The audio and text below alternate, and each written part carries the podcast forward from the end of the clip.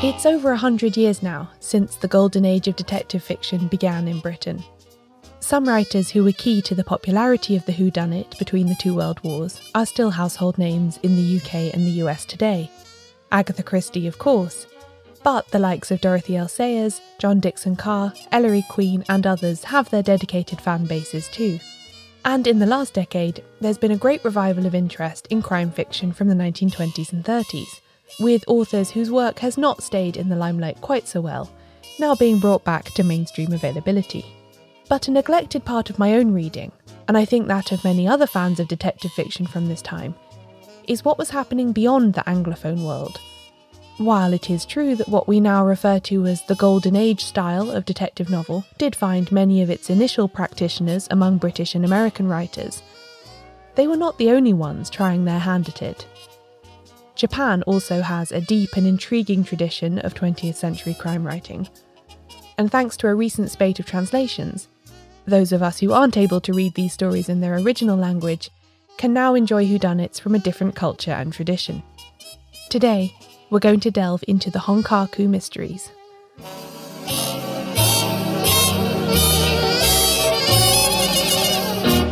Welcome to Shedunnit. I'm Caroline Crampton.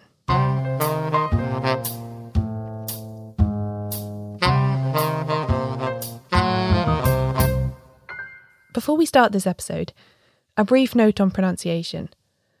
While I've made every effort to try and say the Japanese words and names in this episode as accurately as I can, I'm not a Japanese speaker and I'm sure I'm making mistakes. If you are interested in learning more about the language and translation side of this topic, I've linked to some interviews and resources in the show notes.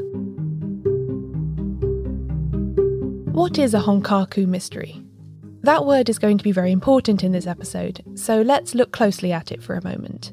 Honkaku can be translated as orthodox, and during the Golden Age period, it became a term that writers used to describe a distinct style of crime story. The writer Haruta Yoshitame defined a Honkaku story as, quote, a detective story that mainly focuses on the process of a criminal investigation and values the entertainment derived from pure logical reasoning. A lot of the conventions that grew out of this initial definition are very similar to those expressed in the so called rules espoused by British and American Golden Age writers, with the idea of fair play and logical deduction key to both. Under his Koga Saburo pseudonym, Yoshitame was one of the pioneers of this style in Japanese fiction, publishing short stories in the 1920s and even contributing an essay on Arthur Conan Doyle to a collection published in Japan in 1934. However, the honour of writing the very first Honkaku detective story in Japanese is usually given to Taro Hirai, who published the Two Sen copper coin in 1923.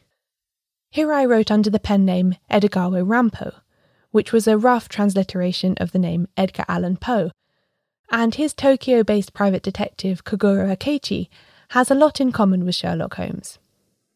Older writers like Ruiko Kuroiwa and Kaito Murayama had published works that married elements of detection with sensational and gothic tropes before, but it was the stories that appeared in the 1920s that are really the first recognisable whodunits.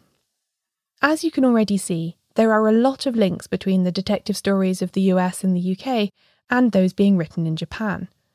But as I read more about the work of Hirai and Yoshitame, it struck me that this influence runs in one direction only. The Japanese writers were reading Poe, Conan Doyle, Gaston Leroux, and when they came along, John Dickson Carr, Agatha Christie, A. A. Milne, and lots of others. The Honkaku writers' novels are peppered with references to the English language crime fiction of the time, as you'll hear later in the episode. But there was no transmission in the opposite direction, as far as I've been able to determine. A lack of communication, a snobbishness about translating fiction, prejudice against Japanese people. For whatever reason, there was no way that Agatha Christie could read the Honkaku writer's work like they were devouring hers, even if she had wanted to. The writer I really want to introduce to you came along slightly after Hirai and Yoshitame, and would go on to become the most popular Honkaku writer of all.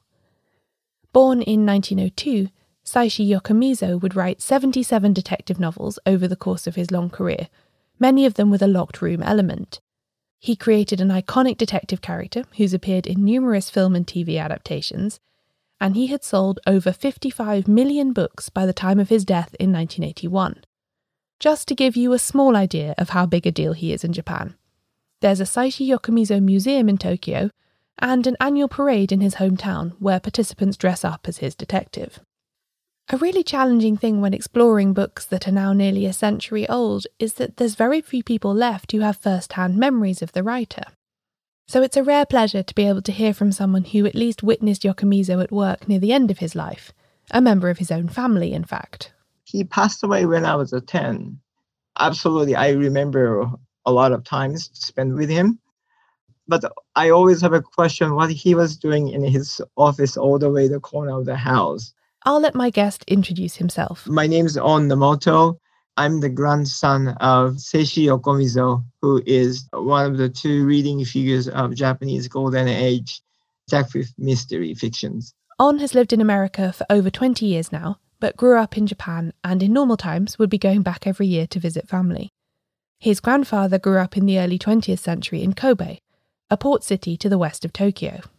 Uh, that's a Kobe Hyogo. That's one of the major trading hub in the history of Japan.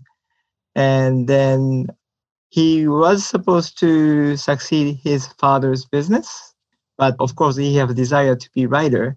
So he suddenly quit that and then came to Tokyo because of his friends or mentor by Edogawa Rampo. That's another one of two major leading figures of Japanese sort of golden age detective fiction author. It was because he grew up in this port city, which saw a constant influx of people from elsewhere in the world, that his grandfather was able to get his first taste of Western mystery writing, On says. I strongly believe that there's a lot of many trading items all over the world, and the many, you know, foreigner left the magazine or books or paperbacks to get some drink. They sold sold those in the old bookstore, and then uh, he has a great friends to hopping around the old used bookstore after the school, and then they grab the, any kind of detective mystery magazine or journals, and then that's how he actually get into this field. But a big impediment to Seishi Yokomizo's writing, and that of the other Honkaku writers of this time, was Japan's political regime and its conflicts abroad. From 1937, the country was at war with China, and then it officially entered World War II in 1940. Literary censorship became the norm, albeit with writers often choosing not to write out of fear of the possible consequences rather than direct enforcement, although that did happen too, in 1939, Taro Hirai was ordered to delete every word from his already published work as Edogawa Rampo because it was deemed, quote, injurious to public morals. Seishi Yokomizo, like many others, refrained from publishing any mystery fiction during this time. 1930s, already the Pacific War, generic or World War II, have started, and then government censorship against to the Western style culture, of course, literature included, was actually the subject to be banned. So he was completely refused or denied to write any type of his desire for detective mystery. So that was a really hard time for him. It wasn't until after the war, therefore, that Yokomizo published his first detective novel. The Honjin Murders was originally serialized in a magazine in 1946 and marks the first appearance of the character that Yokomizo would go on to write into 76 other books, his detective Kosuke Kindaichi. In a 1946 essay titled Detective Fiction and the War, Yokomizo wrote that, quote, the Japanese find themselves in this atrocious predicament because they do not read enough detective fiction.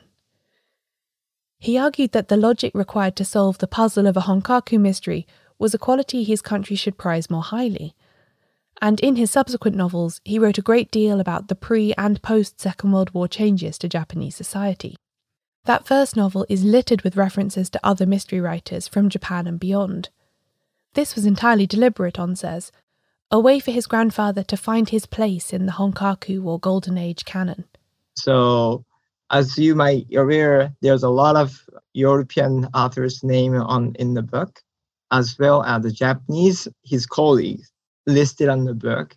So I've think that's kind of more of a promotion to that field.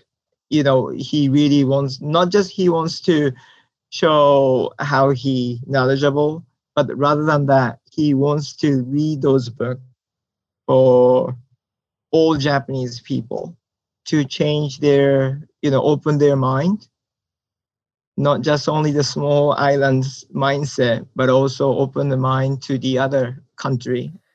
Honkaku mysteries were part of Japan's changing culture, a homegrown answer to a literary genre popular elsewhere in the world. And Seishi Yokomizo was absolutely at the forefront of this movement. And there'll be more on that after the break. In History's Secret Heroes, Helena Bonham Carter shines a light on extraordinary stories from World War II, this is a series that tells the tales from the Second World War that are unjustly less well known than the oft repeated histories of that time. Personally, I tend to default to the position that military history, or the history of wars as it is usually told, is just not for me. But diving into this series has shown me that I can be wrong about that, and that maybe I just haven't been experiencing the right sort of history. The brand new second series of History's Secret Heroes is out now, and it's absolutely full of brilliant episodes that had me gripped from start to finish. In it, we learn how a single woman, Christine Granville, skied into occupied Poland and gathered essential intelligence for the Allies, which changed the course of the war. We also look at how Raymond Gurem used his circus skills to break in and out of a Nazi internment camp to sneak in food and supplies for his family, and how a young Filipino woman named Josefina Guerrero took advantage of her health condition to join the resistance and become one of the most consequential spies of World War II. I'm especially drawn to stories about code breaking, as I love puzzles, and to me it often feels like the real life counterpart to solving a mystery.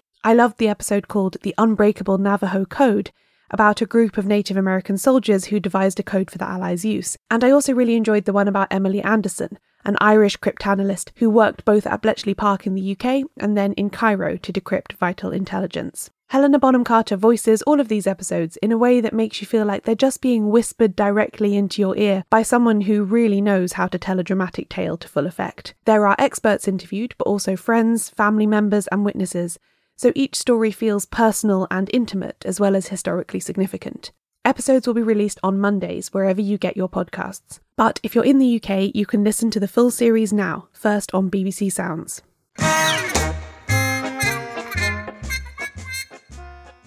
The Honjin Murders, Seishi Yokomizo's first novel, was published in 1946. It is set, however, in 1937, and its unnamed Watson style narrator seems to be writing from some unspecified point in the early 1940s. This chronological positioning allows Yokomizo to write about a segment of Japanese society that is on the cusp of seismic change, while at the same time perfecting a classic locked room scenario. The Honjin of the title is a kind of historic lodge used by aristocratic and important travellers during the 17th and 18th centuries. The families that ran these establishments were themselves considered part of an elite, and it is within such a family that Yokomizo sets his mystery. The novel represents a clash between traditional and modern values, embodied in the couple who are getting married at the start of the book. The groom, Kenzo, is the heir to the Honjin lineage, while Katsuko comes from a newly mobile family of agricultural workers who have made their fortune in America and are climbing quickly up the social ladder back home in Japan. She herself is an educated woman who works as a teacher, and her unfamiliarity with some of the traditions that Kenzo's family wants to include in their wedding day is one of the ways that Yokomizo shows the class differences between the couple. When the newlyweds are discovered violently murdered in their beds on their wedding night, with seemingly no way that a murderer can have got in or out of their room, Katsuko's uncle takes matters into his own hands. The local police are investigating the crime, but he calls in Kosuke Kindaichi, a strange young man of his acquaintance who is fast gathering a reputation as a private detective. Kindaichi is in his mid twenties and dresses sloppily in a shabby, outmoded jacket, wooden clogs, and socks with holes in. His hair is always tangled underneath his wide brimmed hat, and he speaks with a stutter. He is, in short, the perfect Golden Age detective, with enough eccentricities to make him an outsider in every situation, but the steely intellect to deliver the shocking denouements that readers desire. The Honjin Murders is very engaged with the familiar tropes of Golden Age detective novels, even to the point where there's a whole shelf of them on display in the victim's house. This story is, in a way, a country house murder mystery, albeit one that has none of the superficial coziness that some stories in this subgenre exhibit. The area around the village of Okamura is bleak and cold, and there's a claustrophobic quality to the landscape that bleeds into the story. The combination of this setting, the larger themes about class and transgression, and the locked room trope are what makes Seishi Yokomizo's first book so enduringly popular, On suggests. It's generation to generation. I believe that we need to, you know, see back to how Japan used to be. And then his story is not just, uh, of course, he is a Delvish twist man, but his book always have some little taste of the Japanese old culture, also in a history perspective employed.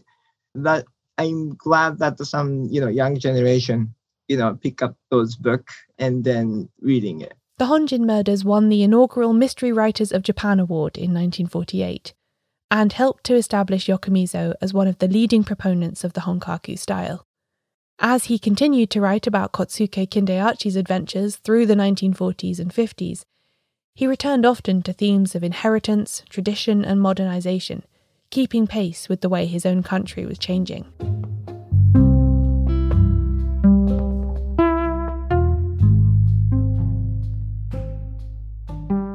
Given how influential and popular Seishi Yokomizo's work was, it seems incredible that his novels didn't appear in English until 2019.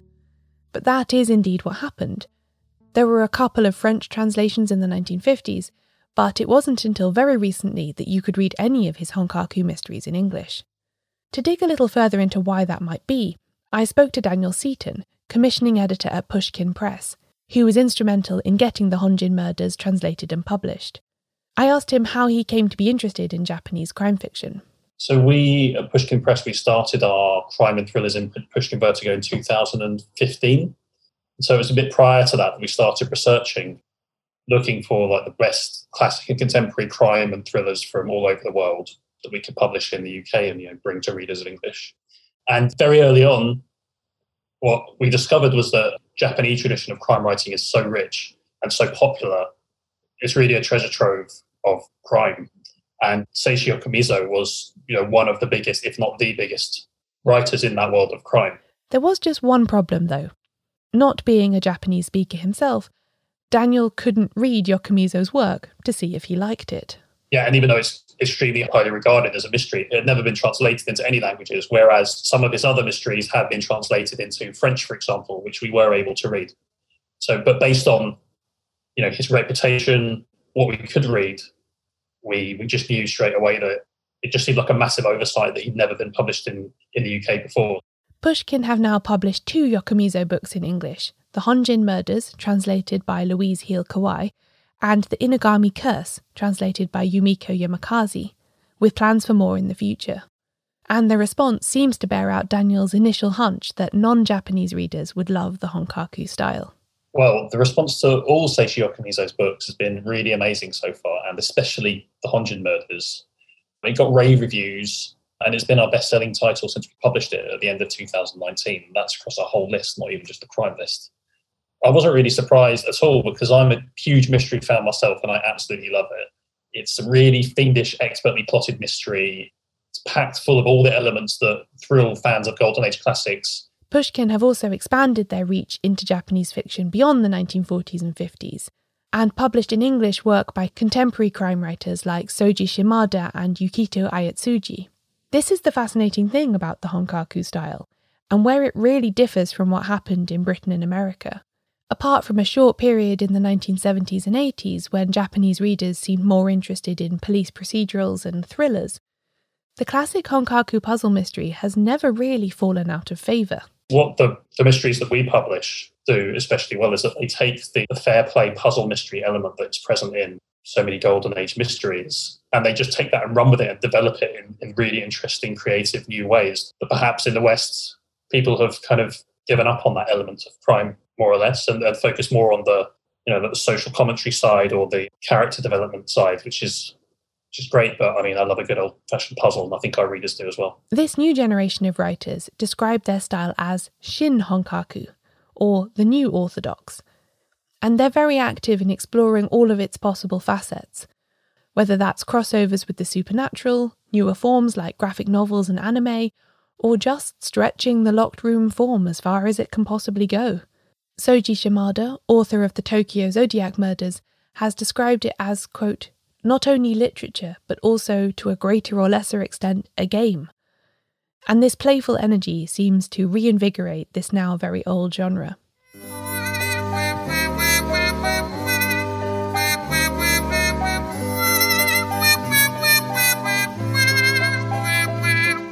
In an echo of the Detection Club, in the year 2000, a group called the Honkaku Mystery Writers Club of Japan was founded.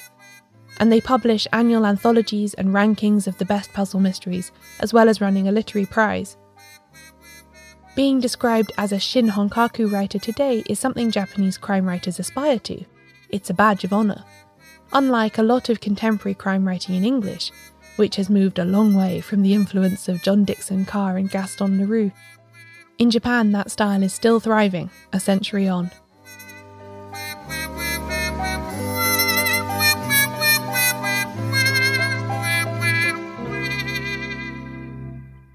It's a good thing, then, that the Honkaku mysteries from a century ago are finally starting to appear in English. There are still 75 Kosuke Kindaichi novels that I haven't read yet. I've got a lot of catching up to do.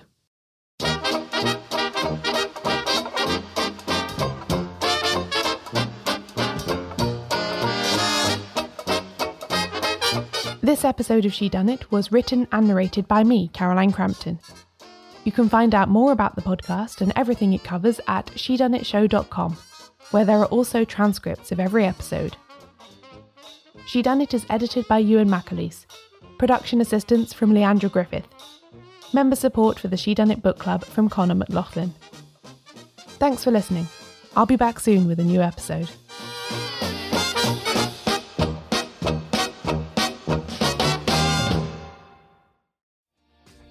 Hi, my name is Kaye Adams, and to be honest, I'm not so good with the ageing process, so I enlisted my old chum, the filter free Cara McKenzie, to advise. Could you imagine being a porn star? The room would need to be really hot for me to strip off. To be honest, she's not much help, but she is rather amusing.